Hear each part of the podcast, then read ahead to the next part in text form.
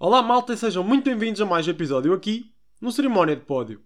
Estamos em semana de Roland Garros, mas o primeiro grande slam foi mesmo conquistado por Max Verstappen. Ele que arrasou por completo em Barcelona e conquistou a pole position, venceu a corrida, liderou todas as voltas e arrecadou ainda o ponto de volta mais rápida. Um bocado mais atrás tivemos os dois Mercedes que voltaram a mostrar ritmo e fecharam os lugares de pódio.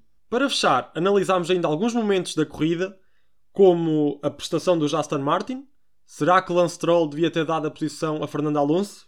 E ainda a penalização de Yuki Tsunoda. Será que devia ter existido? Bem, já sabem, se quiserem saber as nossas opiniões, fiquem desse lado e vamos a isso!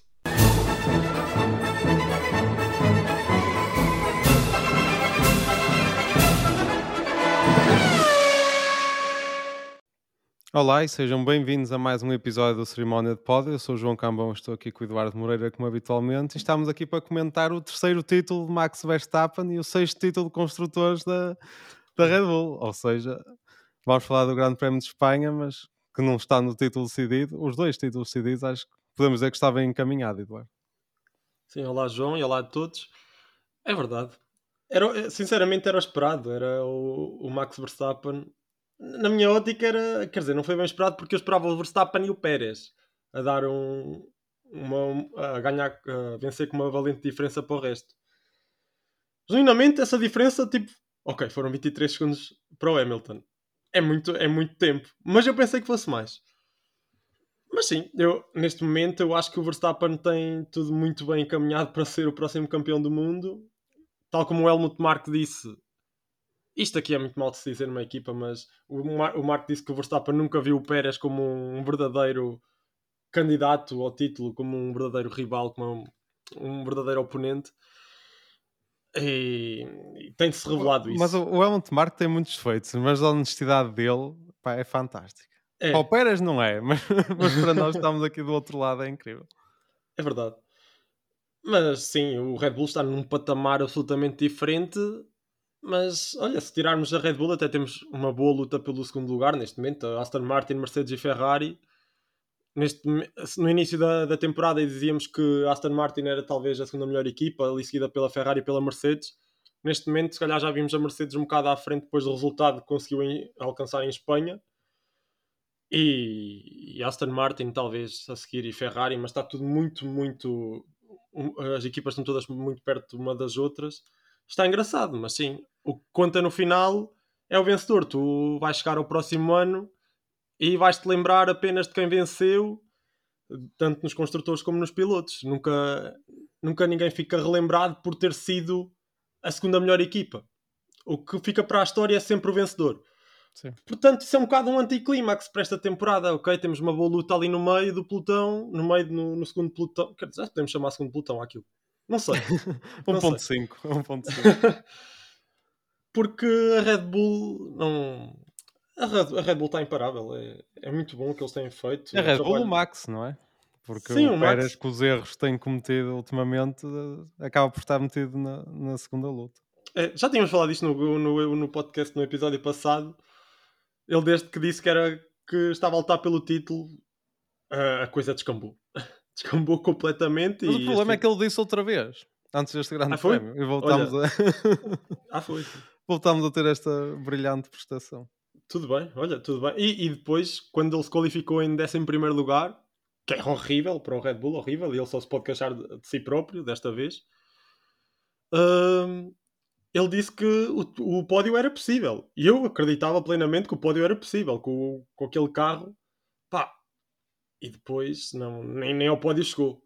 Portanto, sim, foi um fim de semana para esquecer para o Pérez. Mas atenção, se eu falei aqui mal do Marko, o Marko foi honesto e disse que o Pérez não era rival para o Verstappen. Gostei de ver o Horner a defender o Pérez naquela entrevista com o Rosberg. Não sei se tu viste aquela entrevista pós-corrida para a Sky Sports. Que é muito fácil para o Rosberg agora que está sentadinho em casa a criticar. Não, eu gostei da posição do Horner. Mas lá está, não sei até que ponto é que o Pérez vai conseguir ficar em 2024. Dizem que é o colega de equipa perfeito para o Max, tudo bem, entendo isso, mas falta competitividade. sinceramente, eles precisam de um piloto que pelo menos consiga chegar aos pódios. Com um carro destes, é impensável não ter os dois carros nos pódios, só se tiver algum problema no carro ou se o piloto bater. Mas não aconteceu nada disso este fim de semana. Portanto... Sim, voltámos a ter um grande prémio extremamente tranquilo, sem abandonos, sem bandeiras amarelas, sem safety car, mesmo nada. Foi... Nesse aspecto temos tido corridas bastante calmas este ano. É verdade. Se bem que no início ainda houve ali um toquezinho que matou as aspirações para o Lando Norris e a mim sinceramente tenho vontade de desligar a televisão naquele momento. Começou a corrida e eu já estava possesso. Não foi culpa de ninguém, acho que se houver culpa aqui é do Norris, que se calhar não sei, nem o Norris tem muita culpa, porque aquilo foi o Verstappen a chegar à frente incidentes da primeira volta. O Verstappen chegou-se à frente do Sainz, o Sainz teve que abrandar, consequentemente o Hamilton teve que abrandar e o Norris não teve por onde ir. Mas foi uma pena, porque foi talvez uma das melhores qualificações do ano que um piloto fez este ano e foi tudo por água abaixo, mas já lá vamos. Sim, mas antes de falar da corrida, eu queria falar mesmo exatamente da qualificação, que não sei se concordas comigo, eu acho que tirando o Verstappen, que viu-se logo a pole e a ser dele e que não houve grande discussão, eu acho que voltámos a ter uma das melhores qualificações dos últimos tempos. Diria que a do Mónaco foi melhor, porque tivemos aquela luta pela pole com vários pilotos, mas nesta qualificação tivemos a pista ali meia molhada, meia seca, que causou muitas dificuldades, tivemos várias surpresas, entre eles a McLaren, mais o Norris, que o Piastri depois falhou no Q3, tivemos várias marcas no top 5, acho que foi uma qualificação muito, muito boa. Sim, concordo, e foi muito boa e foi muito má para alguns pilotos, algo que querem pensar, estou a falar, ou como é óbvio, do Charles Leclerc, que fez 19º. Eu não sei o que aconteceu este fim de semana ao Leclerc, ele teve problemas no carro e depois a Ferrari teve que trabalhar a noite toda no carro e ele teve de sair da pit lane. Todo o fim de semana foi um problema para o Leclerc. Sim, sim. E é estranho, porque quando nós falamos aqui no Leclerc, é como sendo um dos melhores pilotos atualmente na grelha em ritmo de qualificação. E depois faz 19º, enquanto o seu colega de equipa, o Carlos Sainz, faz segundo. Sim. Mas dá jeito que o carro vira para os dois lados, não é? Como o Leclerc disse, ele só virava para um dos lados e é complicado fazer uma qualificação assim. E a Ferrari nunca chegou a descobrir o verdadeiro problema. Acabaram por trocar várias peças na traseira do carro e enviar as outras para a base para analisar, mas a Ferrari acaba por sair sem saber o que é que aconteceu na qualificação ao carro do Leclerc. Pois é estranho. Desde que a Ferrari trouxe... Quer dizer, foi este fim de semana que a Ferrari trouxe... o pacote de evoluções do carro, com os novos flancos. Mais parecidos com o Red Bull. Exatamente. É uma pena, olha, já lá se foi os berços do bebê. É verdade. O carro deste ano já não era tão bonito como o do ano passado, mas era fazer lembrar. E era um carro diferente, acaba por ser mais semelhante aos outros. Mas é a tendência que o regulamento se estabilizado, todos os carros acabam por ficar mais parecidos daqui ao longo dos anos. Sim, e neste momento tendem todos a ficar parecidos ao Red Bull, é normal, é o carro que vence. Quer dizer, nem todos tendem a ficar parecidos ao Red Bull. Depois de termos no Williams? Estou a pensar no Williams, claro. eu vi muitos comentários, aquele fundo do carro foi feito numa sexta-feira à tarde. Sim, para quem não viu, estamos a falar da fotografia que saiu do fundo do Williams, agora no Grande Prémio de Espanha, e comparando ao que vimos do Red Bull no Mónaco, parece basicamente um Fórmula 2 a comparar com Fórmula 1, é mesmo uma diferença enorme e explica muito os problemas que tem a Williams e teve este fim de semana para ter um carro competitivo. Sim, eu acho que isto até salienta mais o que o Albon tem feito com aquele carro, porque olhando para aquele fundo, como é que é possível ele já ter ido aos pontos sequer uma vez? Este fim de semana foi para esquecer para a Williams, foi. Sim. Mas também com aquele fundo não tens arrasto, não é? Que aquele apoio também não há de gerar muito. É verdade. E pá, esta pista até poderia favorecer nesse aspecto. Sim, mas ainda tem muitas curvas médias, lentas e é preciso apoio. Se bem que também é importante falar sobre isso, que retirando a chicane ao circuito, eu acho que ficou... Eu não gostava de Barcelona e agora não vou dizer que é dos meus favoritos, mas ficou bastante melhor. Aquelas duas últimas curvas rápidas tornam o circuito muito mais fluido e muito mais interessante. E mais fácil ultrapassar. Sim, sem dúvida. Favorece muito na reta da meta. Vimos muitas ultrapassagens e também gostei mais, mas fica a faltar qualquer coisa no, no circuito da Catalunha também é, estou um bocado como tu, está melhor, mas ainda não me conquista.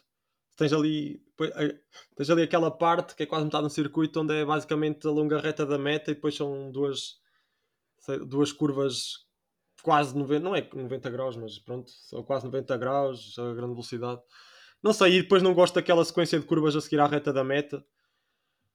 É um circuito um bocado estranho, mas ficou melhor.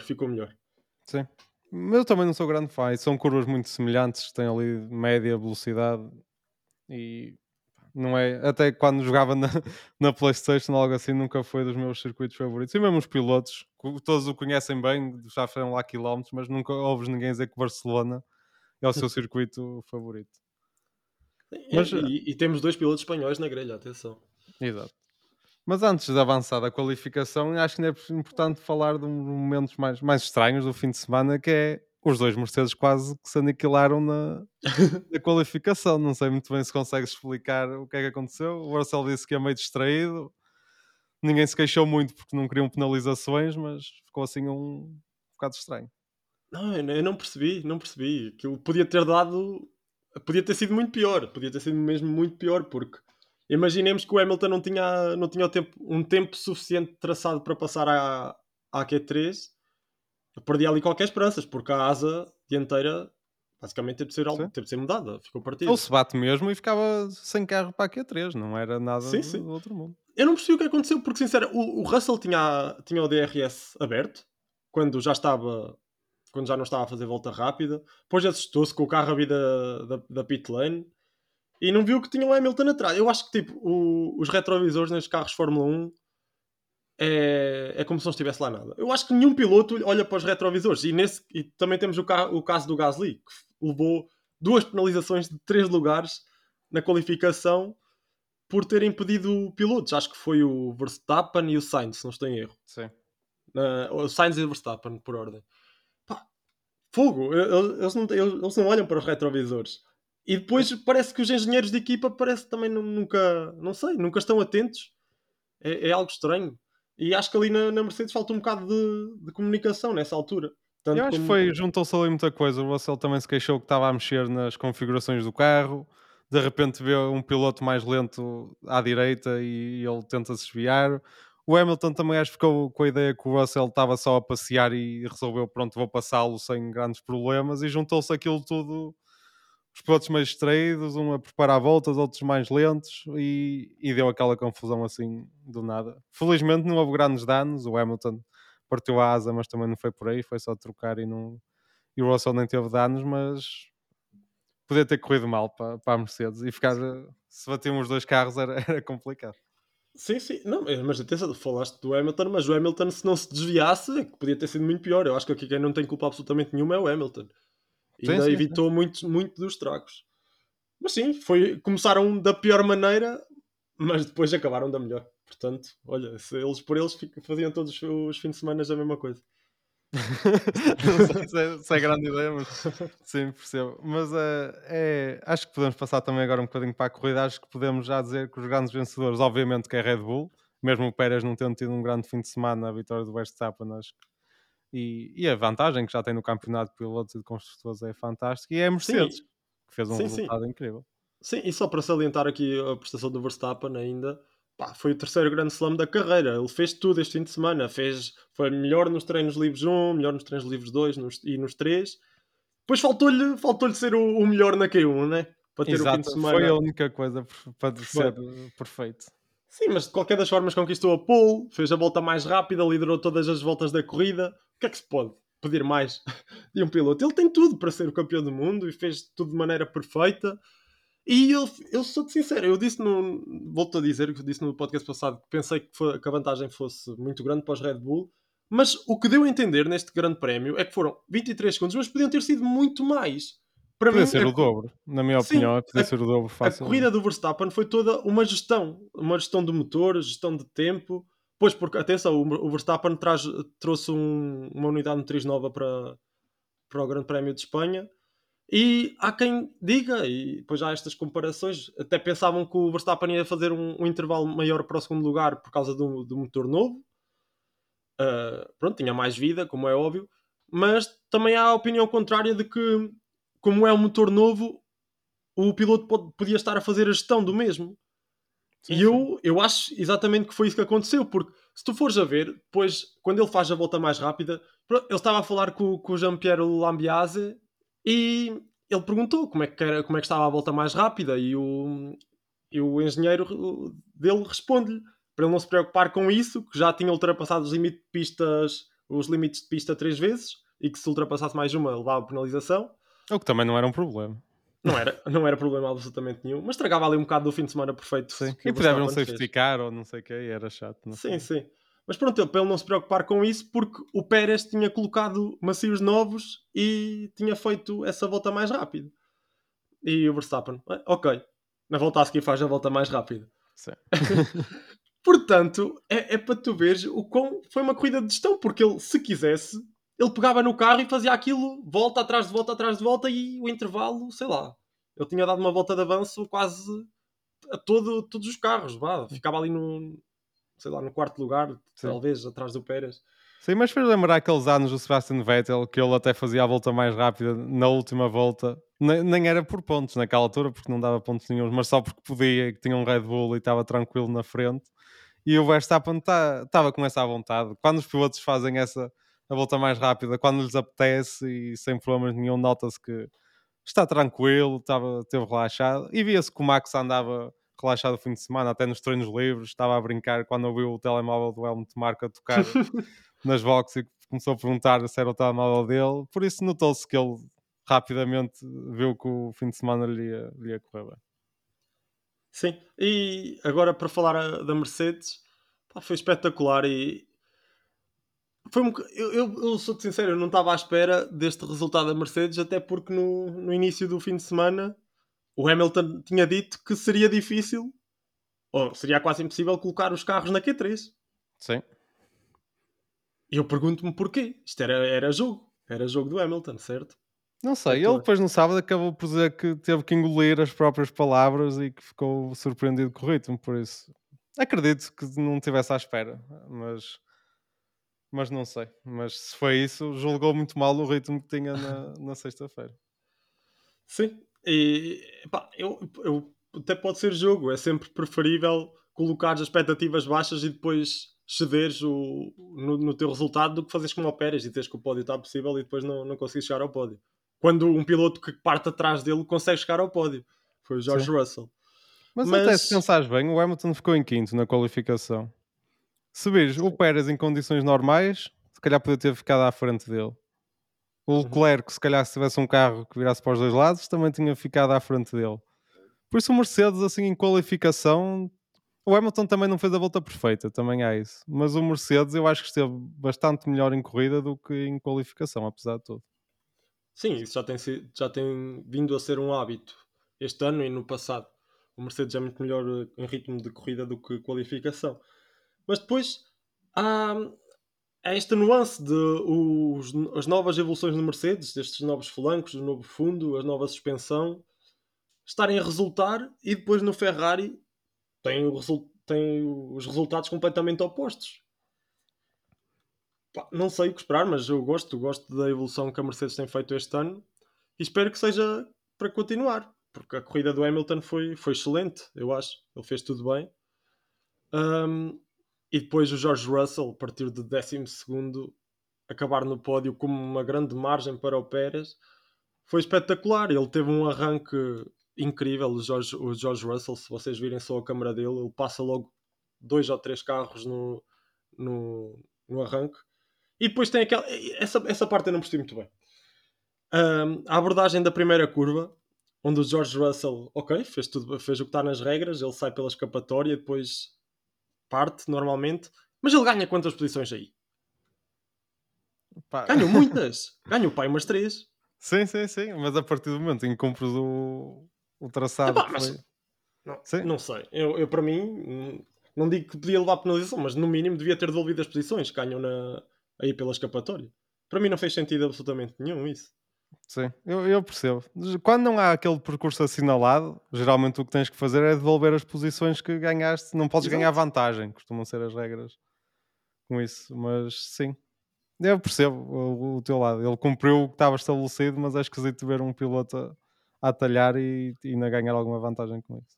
Sim, é que eu, parece que não vi ninguém falar sobre isto na corrida, nem no fim de semana, mas eu fiquei a olhar para aquilo e do nada o Russell parte de 12º e na primeira curva já está em 7º. É estranho, no mínimo é estranho, não sei. E acaba por, de certa forma, incentivar a ir por fora da pista, não é? Exato. Pelo menos nesta zona. Exatamente. Mas pronto, fora isso, teve um fim de semana impecável. Absolutamente genial. Eu acho que os dois Mercedes estiveram muito, muito bem neste fim de semana e dá um alento daqui para a frente. E não sei o que é que tem sido o trabalho do James Allison aqui agora na Mercedes, ele agora que é o diretor técnico, mas parece que a Mercedes está a voltar ao rumo. Sim, mas eu acho que é importante também, eu não acredito que a Mercedes seja a segunda melhor equipa de forma clara até ao final do ano. Sim. Acho que as coisas correram bem, a Mercedes costuma estar bem em Barcelona até, acho que deram um passo em frente, mas vou ficar surpreendido se virmos a Mercedes a ficar atrás dos Red Bull constantemente no Canadá, em Silverstone. Acho que vamos ver variações e vamos ver, principalmente a Aston Martin, que este fim de semana teve um bocadinho abaixo, acho que vamos ver, e mesmo a Ferrari, que anda meio perdida, acho que vão dar luta. E foi como tu disseste, a luta, tirando os Red Bull, a luta pela segunda melhor equipa está bastante animada.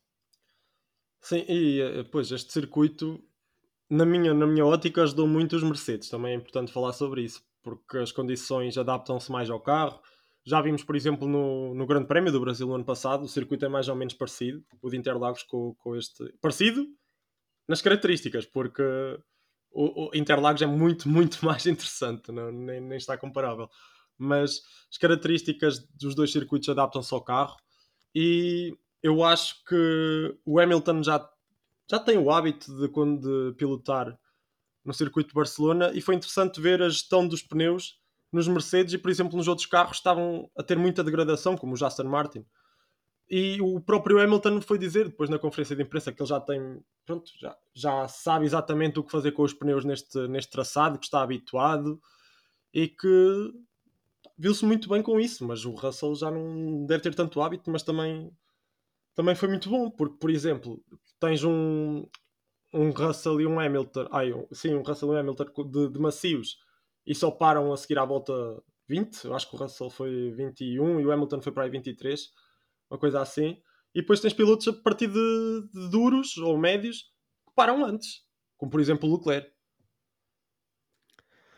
A estratégia do Leclerc é difícil de compreender, mas eu fiquei a perceber um bocadinho melhor quando o Leclerc no final da corrida disse que nós ficámos surpreendidos quando colocámos os pneus no carro e os pneus funcionam.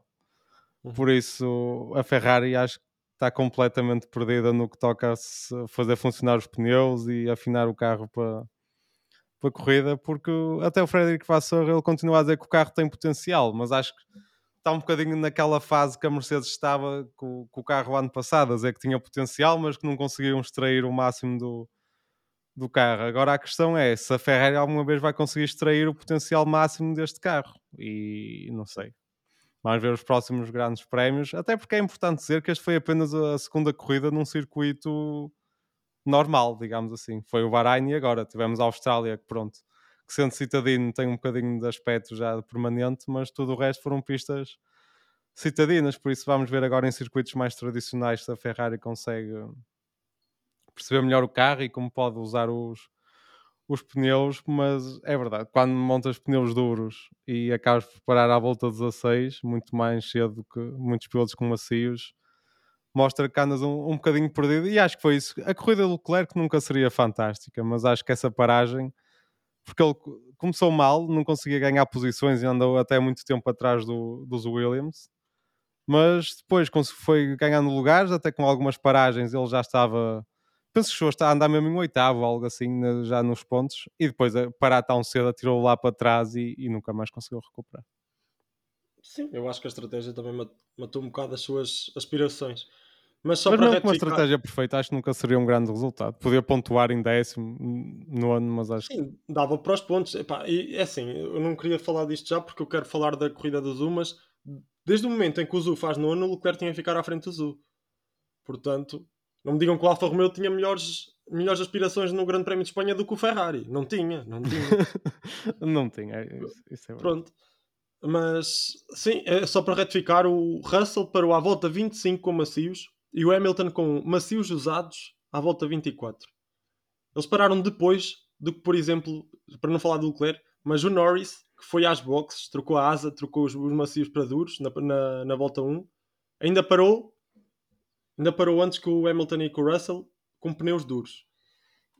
Portanto, a gestão de pneus foi mesmo espetacular aqui na Mercedes.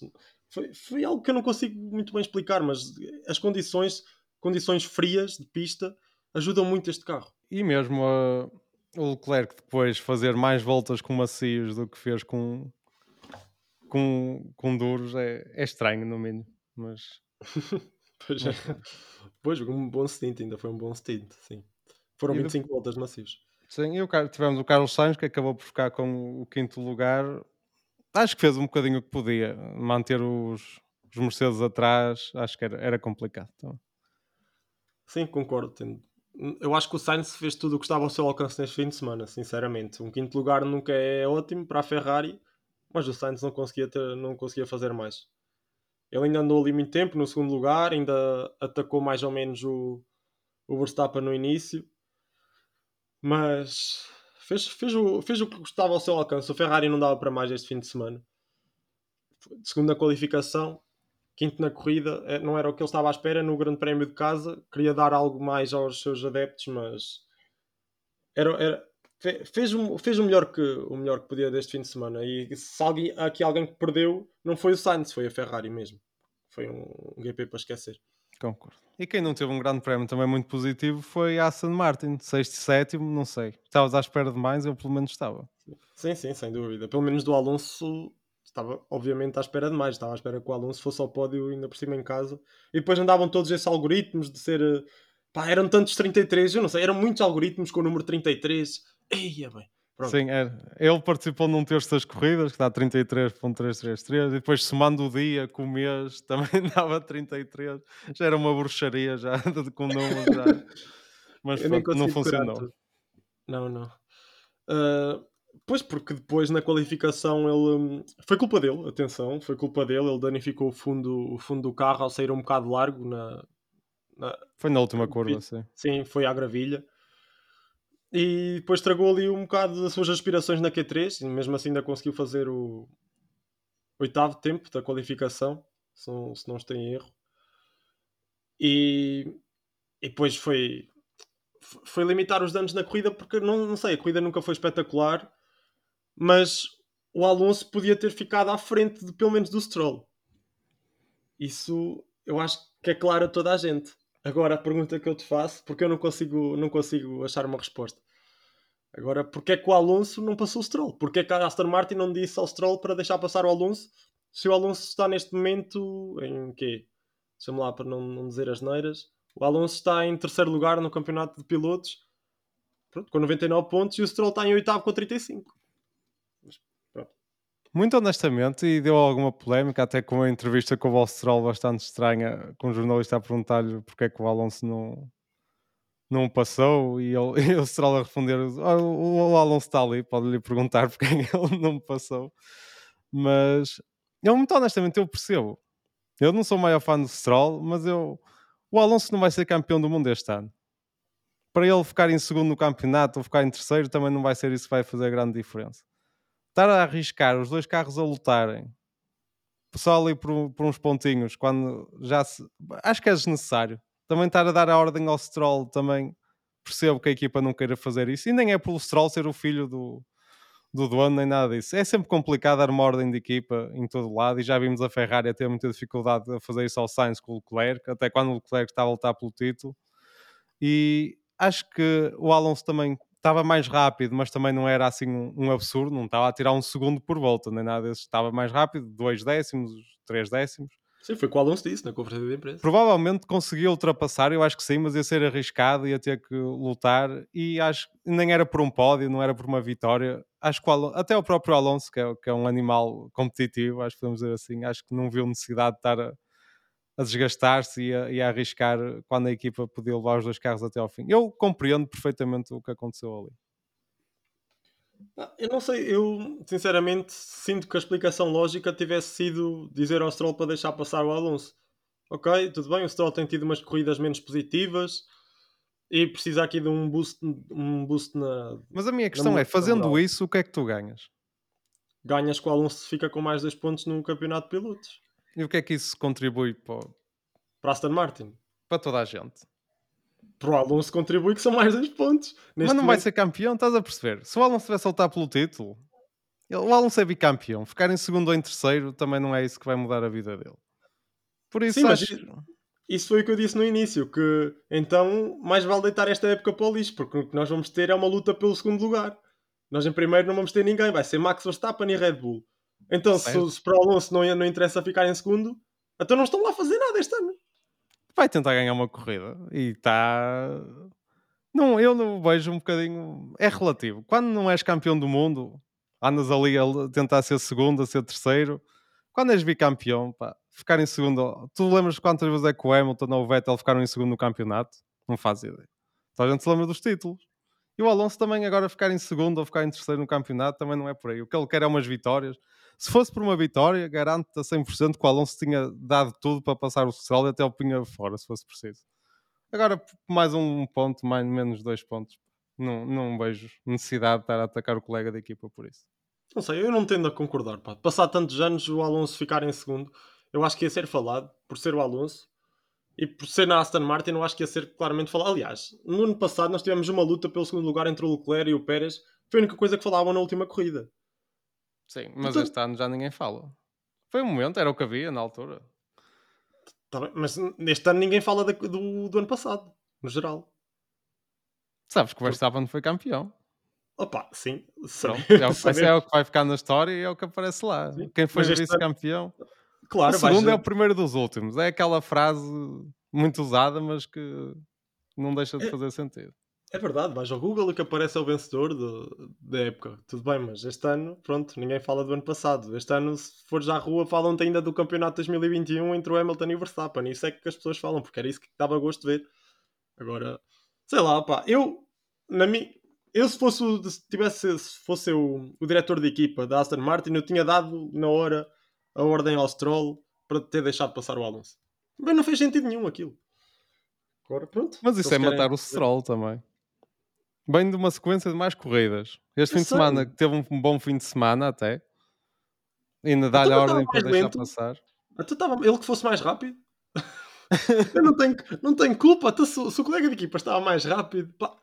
E não tenho certeza que o Alonso passasse. Também é coitado do Sainz. Coitado do Sainz no ano passado. Teve que dar tanta vez a posição ao Leclerc. Então, o Leclerc também estava... Quer dizer, no início ainda estava a lutar para ser campeão. Mas cada vez que o Sainz tinha que dar a posição ao Leclerc, quantas voltas é que eram precisas para a Ferrari pensar nisso e decidir? É sempre complicado. Sim. E quando estás a lutar por um 6º lugar, eu acho que não valia a pena entrar nesse jogo. Mas perceba, se olhares de um lado matemático e otimizar os resultados e as probabilidades de lutar pelo título, faz sentido o Alonso ficar estar à frente no campeonato é deixá-lo passar e ficar com mais pontos. Claro. Agora, pensar num ponto de vista mais humano e dos problemas que isto traz, psicológicos, e acho que com 6º lugar não vale a pena estar a entrar nesses jogos. É a minha opinião. Mas percebo os dois lados. Tudo bem. Não sei, a Fórmula 1 nunca viu nada desse lado humano. É sempre a Fórmula 1 está lá pelos resultados. As equipas estão lá para fazer resultados. Se é assim, coitado do Bottas, eu estou-me agora a lembrar, coitado do Bottas. O Bottas na altura ainda estava a lutar com o Hamilton pelos campeonatos e a equipa dizia sempre ao Hamilton para passar. Coitado do homem, então. Mas a verdade é que isso matou o Bottas mentalmente. É verdade, é verdade. Como o Pérez também está a ser... Mas o Pérez está a ser... Nem é tanto por aí, é só está a ser destruído. Eu não me lembro... Sim, eu não me lembro de uma única ordem de equipa que a Red Bull tenha dito ao Pérez para deixar passar o Verstappen. A única vez que o Verstappen teve que passar o Pérez foi em Miami e passou em corrida, em ritmo de corrida. Sim. Sim, o Pérez não é um bom exemplo. Sim. É. Mas pronto. Olha, eu tinha deixado passar o Alonso e era assim, mas sim, a Aston Martin não tinha conseguido muito mais deste grande prémio, portanto tanto faz, sinceramente, mas ficar um bocado aquém das expectativas. No 6º e no 7º Mas é importante dizer que o Alonso, depois no final da corrida, também disse que vão trazer novidades para o Canadá e acredita que vão dar um salto em frente em performance. Sim, sim, é provável, é provável. Então, o Alonso este ano ainda só fez pódios. Não, fez um quarto lugar, o pior resultado foi o quarto lugar. Sim, em Baku. Agora ficou em sétimo, portanto. Sim, de certeza que eles vão recuperar. E já agora, já que estávamos a falar de jogos psicológicos, estas vantagens mentais, o que é que me tens a dizer da luta entre o Ocon e o Alonso? Que o Ocon empurrou o Alonso do quanto mais pôde. Há ali uma certa rivalidadezinha, não venham dizer que é luta normal. Está claro que há. Não, eu sinto que o Ocon ficou ali com um bocado, sei lá, um bocado, não sei se é, remorso não é a palavra certa, mas... O Ocon ficou chateado com o que se passou com o Alonso no ano passado e ficou ainda mais chateado do Alonso ter ido para a Aston Martin e agora se está a dar bem na Aston Martin e a Aston Martin estar à frente da Alpine. Não sei. Sinto que o Ocon se calhar fez aquilo um bocado de propósito. Se calhar... Sim, eu acho que é sempre... O Alonso é um grande piloto, um dos melhores de todos os tempos. Isso não há grandes dúvidas. E acho que o Ocon quer sempre ver a oportunidade. Quer mostrar que sou melhor, quero dar luta... E pronto, ele levou aquilo mesmo ao limite dos limites. Mas atenção, o Ocon também estava a lutar pela posição com o Alonso nessa altura. Portanto, sim, é normal sim, que tenha... Mas acho que foi um bocadinho para lá do normal, da defesa normal, sim, digamos assim. Sim. Porque aquilo podia ter corrido mal, porque o Alonso teve que se desviar mesmo quase até ao limite da pista para não bater. É verdade. Mas também o Ocon não tinha muito a perder. Tudo bem, ficou em oitavo nos pontos.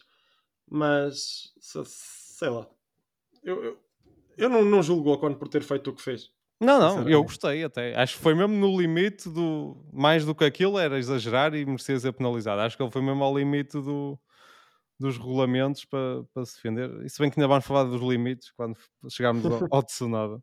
Mas queria falar um bocadinho da Alpine também, porque acho que voltámos ao normal, que é a Alpine ali a oitavo lugar, ou achas que ainda vamos ver a Alpine do Mónaco a regressar no Canadá? Sei, o Ocon diz que sim. O Ocon diz que, pelo Ocon e Safnauer, dizem que a Alpine, mais cedo ou mais tarde, vai estar a lutar com o Mercedes, com a Aston Martin e com a Ferrari. Mas eu, sinceramente, andaram a dizer isso o ano passado todo e nunca lá chegaram. Eu sinto que este ano vai acontecer um bocado o mesmo, mas foi mais um bom resultado. Pela terceira vez consecutiva, eles conseguiram colocar os dois carros nos pontos. A questão é para o que eles falam, que querem e que podem. Não, mas atenção. Imagina se o Gasly não tivesse levado as duas penalizações. Ele partia de quarto lugar, com o Norris fora, ele estava em terceiro. Ali a lutar. Eu não sinto que o Gasly fosse cair muitas posições.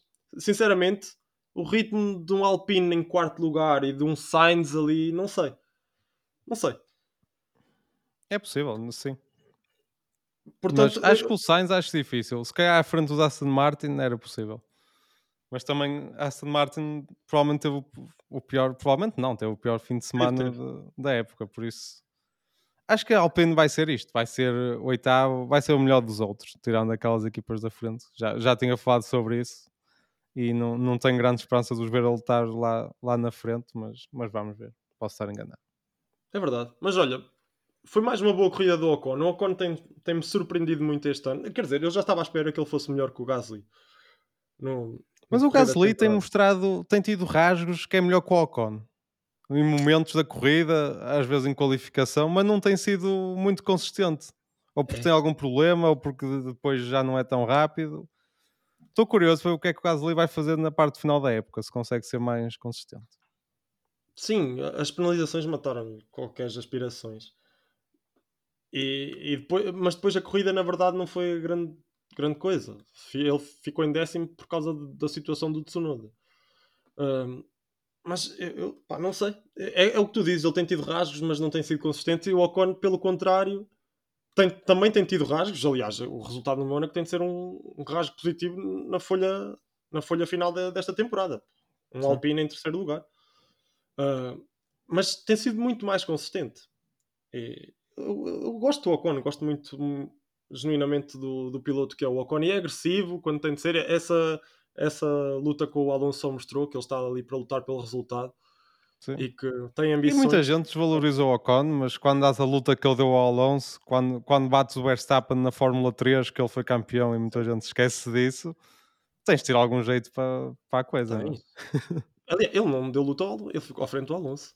Sim. Ficou à frente, claro, com muitos problemas no carro do Alonso, mas ficou à frente. Isso é que está na folha. Foi o que tu disseste, as pessoas vão se lembrar é dos resultados. 100%. É como o Rosberg, também foi campeão em 2016 e o Hamilton teve os problemas que teve, mas é o campeão e pronto, e está feito. É verdade. Mas olha, avançando aqui na nossa análise, só há pouco querias falar do Zhou, acho que chegou o teu momento, porque o rapaz anda-se a safar bem. É? Lembras-te no início da temporada ter dito que o Zhou ia ficar à frente do Bottas? 100%. Foi a minha bold prediction e está 4 igual e o resultado do Bottas foi na primeira corrida em 8º lugar. Ele desde aí, meu Deus. Agora, o Zhou tem mostrado uns picos de performance incríveis e depois tem tido outras corridas em que não tem estado tão bem. Mas esta foi mais uma onde ele mostrou que é um piloto que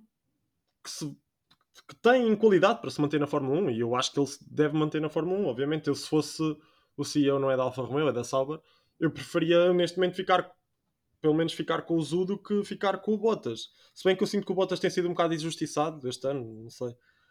Também mas... o Bottas, já agora, eu tenho sempre aquela dúvida sobre isto, vai dizer que teve danos no fundo na corrida, por isso sim. É que teve com o ritmo mais lento. Se bem que isto, os danos, tanto pode valer meia décima como meio segundo. Ninguém sabe, nunca se vai saber. Pronto, por isso é difícil analisar. Mas eu acho que o Bottas este ano, sem tirar mérito ao Zhou, eu acho que o Bottas este ano anda um bocadinho abaixo, pelo menos das expectativas.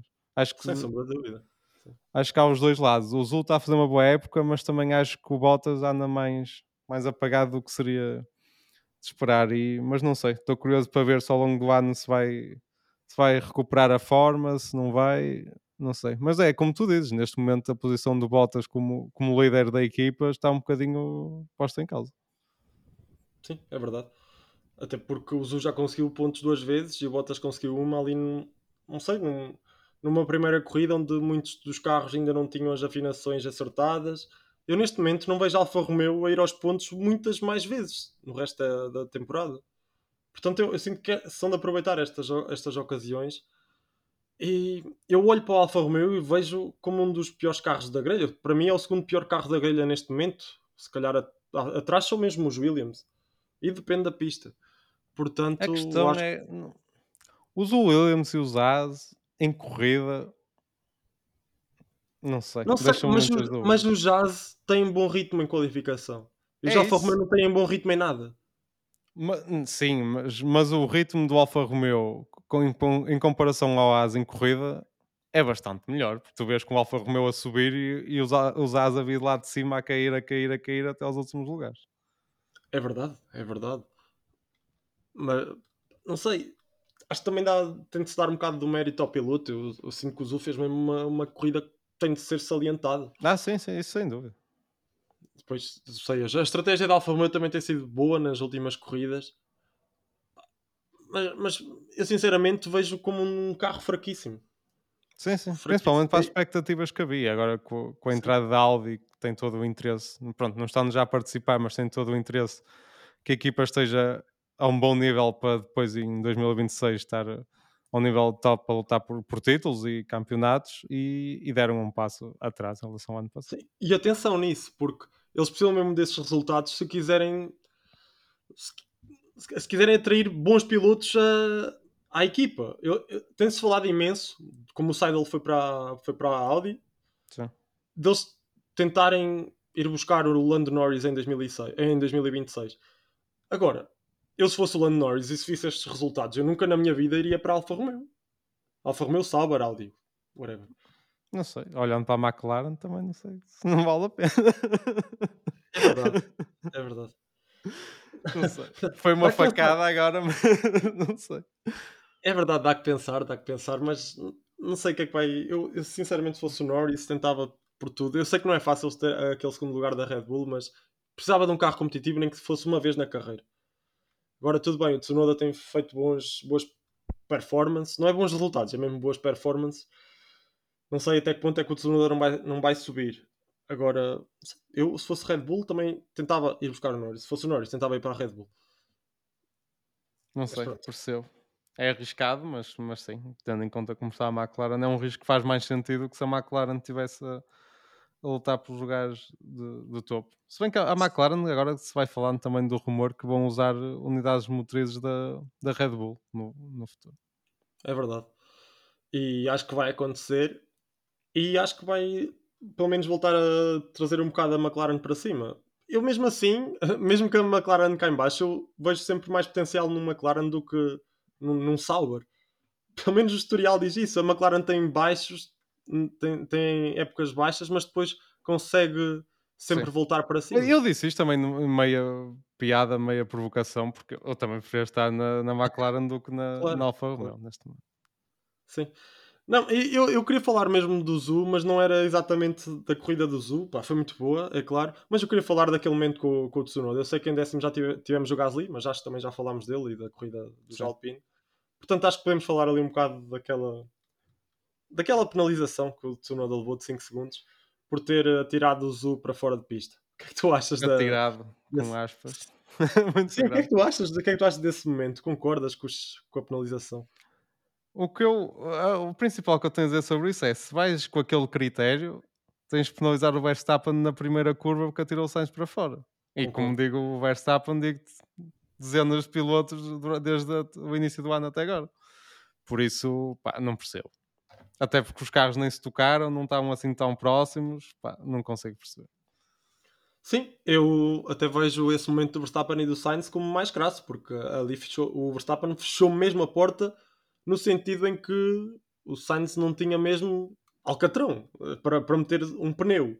Sim. Agora, o Zhou também, o Tsunoda disse que deixou espaço ao Zhou, mas eu não creio que fosse assim tanto espaço. Não dava para meter lá o carro. Não dava, mas a questão é que ele era obrigado a deixá-lo passar por fora, a dar espaço. Eu acho que não. Sim, eu também acho que não. Pronto. É verdade. O problema é que acho que a nossa opinião é unânime. Pá, vês nas redes sociais, vês televisões internacionais e tudo, acho que ninguém compreendeu. E pá, se calhar damos um bocadinho de razão ao Gunther Steiner, que ainda foi ao Colégio de Comissários pelas palavras que disse, que é todos os esportes profissionais têm árbitros profissionais.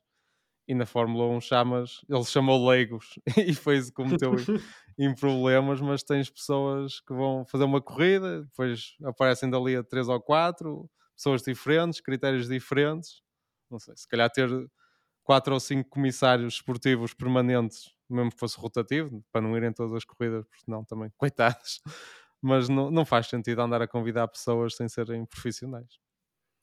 É verdade. Não, eu aceitava a penalização se o critério fosse igual. Nem estou a falar das corridas anteriores. Se o critério fosse igual naquela mesma corrida, porque não foi só no Verstappen, naquela corrida aconteceram muitas mais vezes isso, porque os pilotos atacavam sempre no final da reta da meta, era sempre na primeira curva que aconteciam as ultrapassagens e nunca existiram penalizações. Depois ali não se percebe, mas eu sinceramente também sinto que aquilo foi um bocado falta de, sei lá, falta de, não é de maturidade, maturidade não é a palavra certa, mas falta de experiência do Tsunoda, porque se fores a ver, tudo bem que ele defende, mas se fores ver mesmo a trajetória do Tsunoda, ainda dá para ver que ele alarga ali um bocado. Ele deixa mesmo o carro ir a reto um bocado. E eu sinto que foi por causa disso, por causa dessa trajetória, sei lá, foi uma décima de segundo, ou uma décima, ou meio segundo que isso aconteceu. Mas acho que foi suficiente para os comissários terem dado a penalização. Se isso não acontecesse, o Tsunoda safava-se. E sinto que foi um bocado de falta de experiência. Ele não precisava de fazer aquilo naquele momento, ele tinha os pontos assegurados. E pá, não sei, o Zhou ali foi por fora e culpam o Zhou de não ter ido à luta, mas o Zhou foi inteligente. Sim. Fez o que o Russell fez no início e foi inteligente e... Mas isso eu acho que concordo e o Zhou não conseguia passar por fora, isso estava fora de questão. Eles iam bater, se o Zhou tentasse forçar iam bater. As opções que tinha, ou travava e continuava atrás, ou ia em frente, que foi o que fez. Passar por ali não ia correr bem. Exatamente. Pronto, disse que tenha sido inteligente, não colocou o seu carro em riscos, ainda colocou... Foi ele, basicamente, ele ao ter ido por fora, colocou o Tsunoda naquela posição, ter ido aos comissários e dele ter levado penalização. Mas sinto que foi ali um bocado jogo do rato, como acontece muitas vezes no futebol, que o Sérgio Ramos é rato e o outro jogador leva amarelo ou vermelho. E acho que há outra questão que também pesou, tanto, e isso é válido para o futebol e é em todos os esportes, que é o nome. É mais fácil penalizar o Tsunoda do que é mais fácil do que penalizar o Verstappen ou o Hamilton, okay, ou qualquer sim, outro piloto, não é? Por isso, exatamente. Por aí também não ajuda o japonês. Sim. Sim, mas olha, foi uma pena porque o Tsunoda fez uma corrida espetacular. Uma qualificação um bocado ali perdido, atrás do De Vries, mas a corrida foi mesmo muito boa.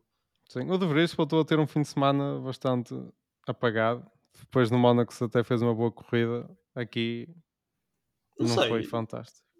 Achas? O quê? Que foi bom no Mónaco? Não, no Mónaco foi bom, mas porquê que foi mal aqui? Ele ficou no 14º, acho que no Mónaco ficou igual ou não? Sim, mas comparando com o Tsunoda... Ficou mais à frente. Mas comparando com o Tsunoda nesta prova... Não foi, nunca esteve perto dele sequer. Em qualificação, dois peões também não ajudou muito à causa dele. Não vi velocidade sequer para andar perto do Tsunoda ao longo do fim de semana. É verdade. No entanto, eu sinto que o De Vries tem, pelo menos, lutado para permanecer na equipa.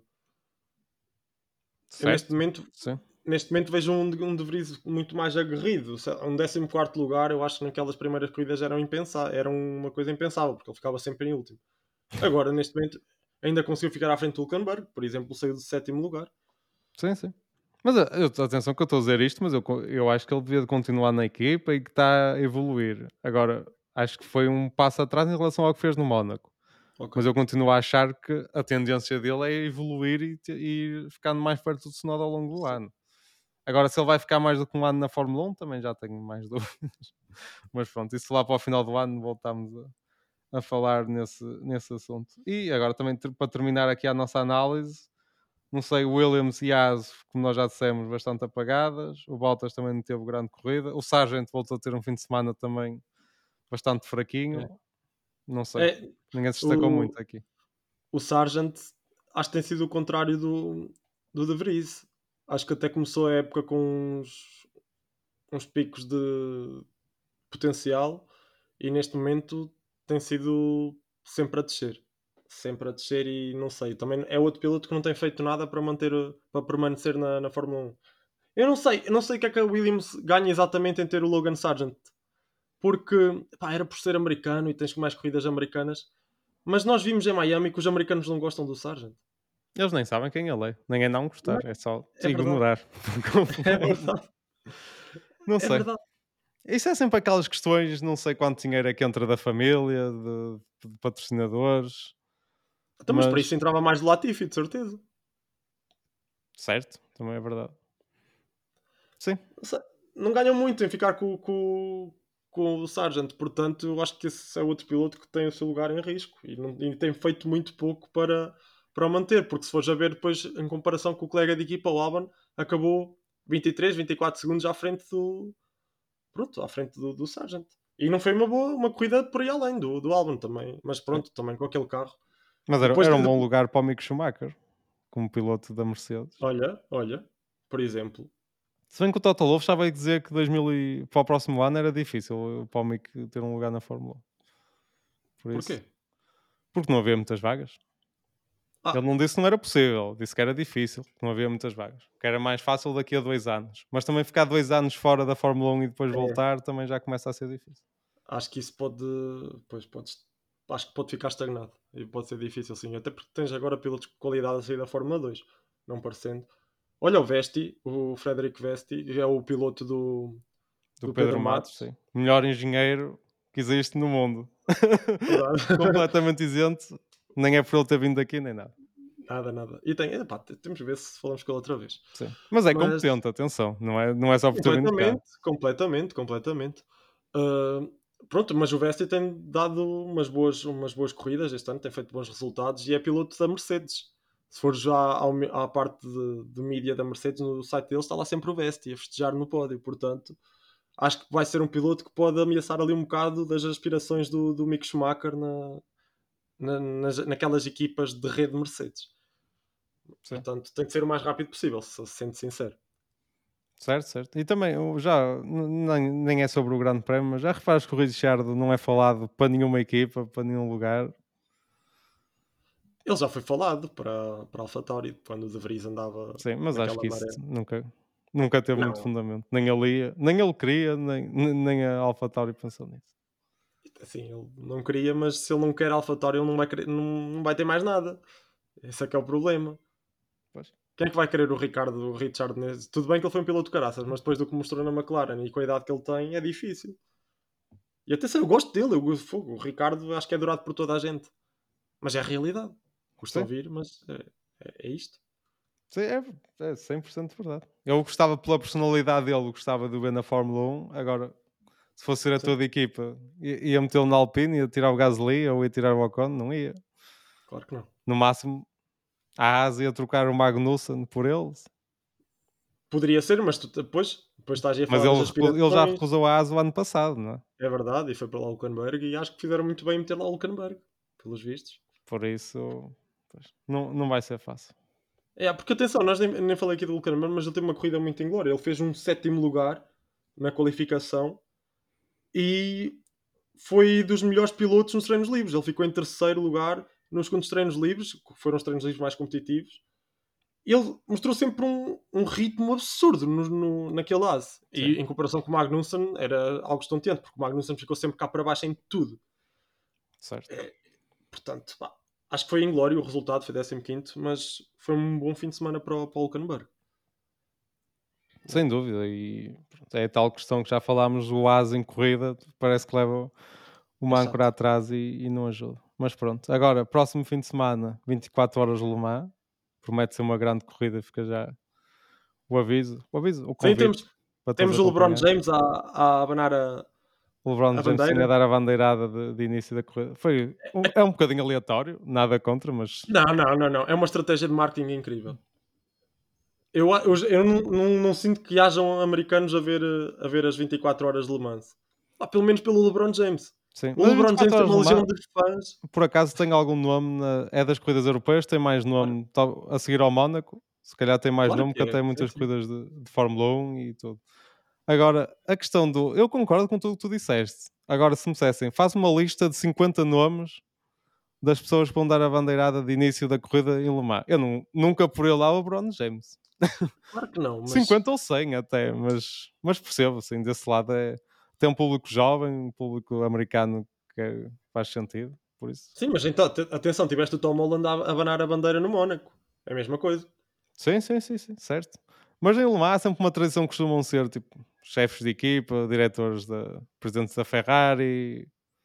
De repente aparece o LeBron James, vindo do nada, mas sim, percebo. Do ponto de vista de marketing é genial. Ainda por cima este ano... promete ser uma edição histórica. Ainda por cima deram agora um jeitinho no BOP, que a Toyota estava a ganhar tudo e levaram com uns quilinhos extra para aquilo ficar mais animado. Por isso, Toyota, Ferrari, Porsche, Cadillac, Peugeot, promete ser uma corrida épica. Pouco sono, mas uma boa corrida. E depois Canadá, que também é uma das minhas pistas favoritas, por isso vão ser 2 semanas animadas. É verdade, sim. E estou ansioso para as duas. Eu já disse, não sou o maior fã das corridas de 24 horas, mas Le Mans é histórico. E neste ano, pelo menos, as corridas históricas têm dado bons resultados, pelo menos com a Indy 500. Eu também não costumo ver muito indicar, mas aquela corrida foi espetacular. Foi a melhor corrida que eu vi este ano de desporto motorizado.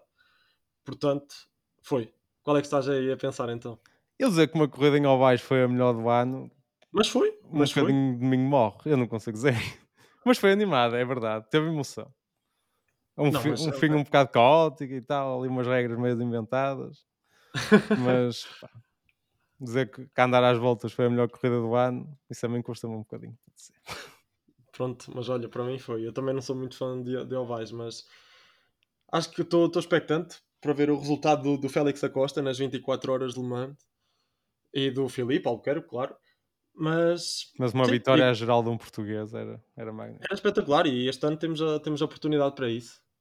Não sei, é difícil, vai ser muito difícil, porque a Toyota não é a Toyota que tem andado sempre lá em cima no WEC, mas A esperança é a última a morrer, portanto... E 24 horas, são 24 horas, acontece muita coisa. E nem sempre o carro mais rápido ganha, por isso. Vamos ver. Mas pronto. E nós teremos de regresso depois do Canadá para analisar o grande prémio, como habitualmente. É verdade. E para comentar aqui mais uma vitória do Verstappen e da Red Bull. Muito provavelmente, mas pronto. Grande abraço a todos. Grande abraço, malta.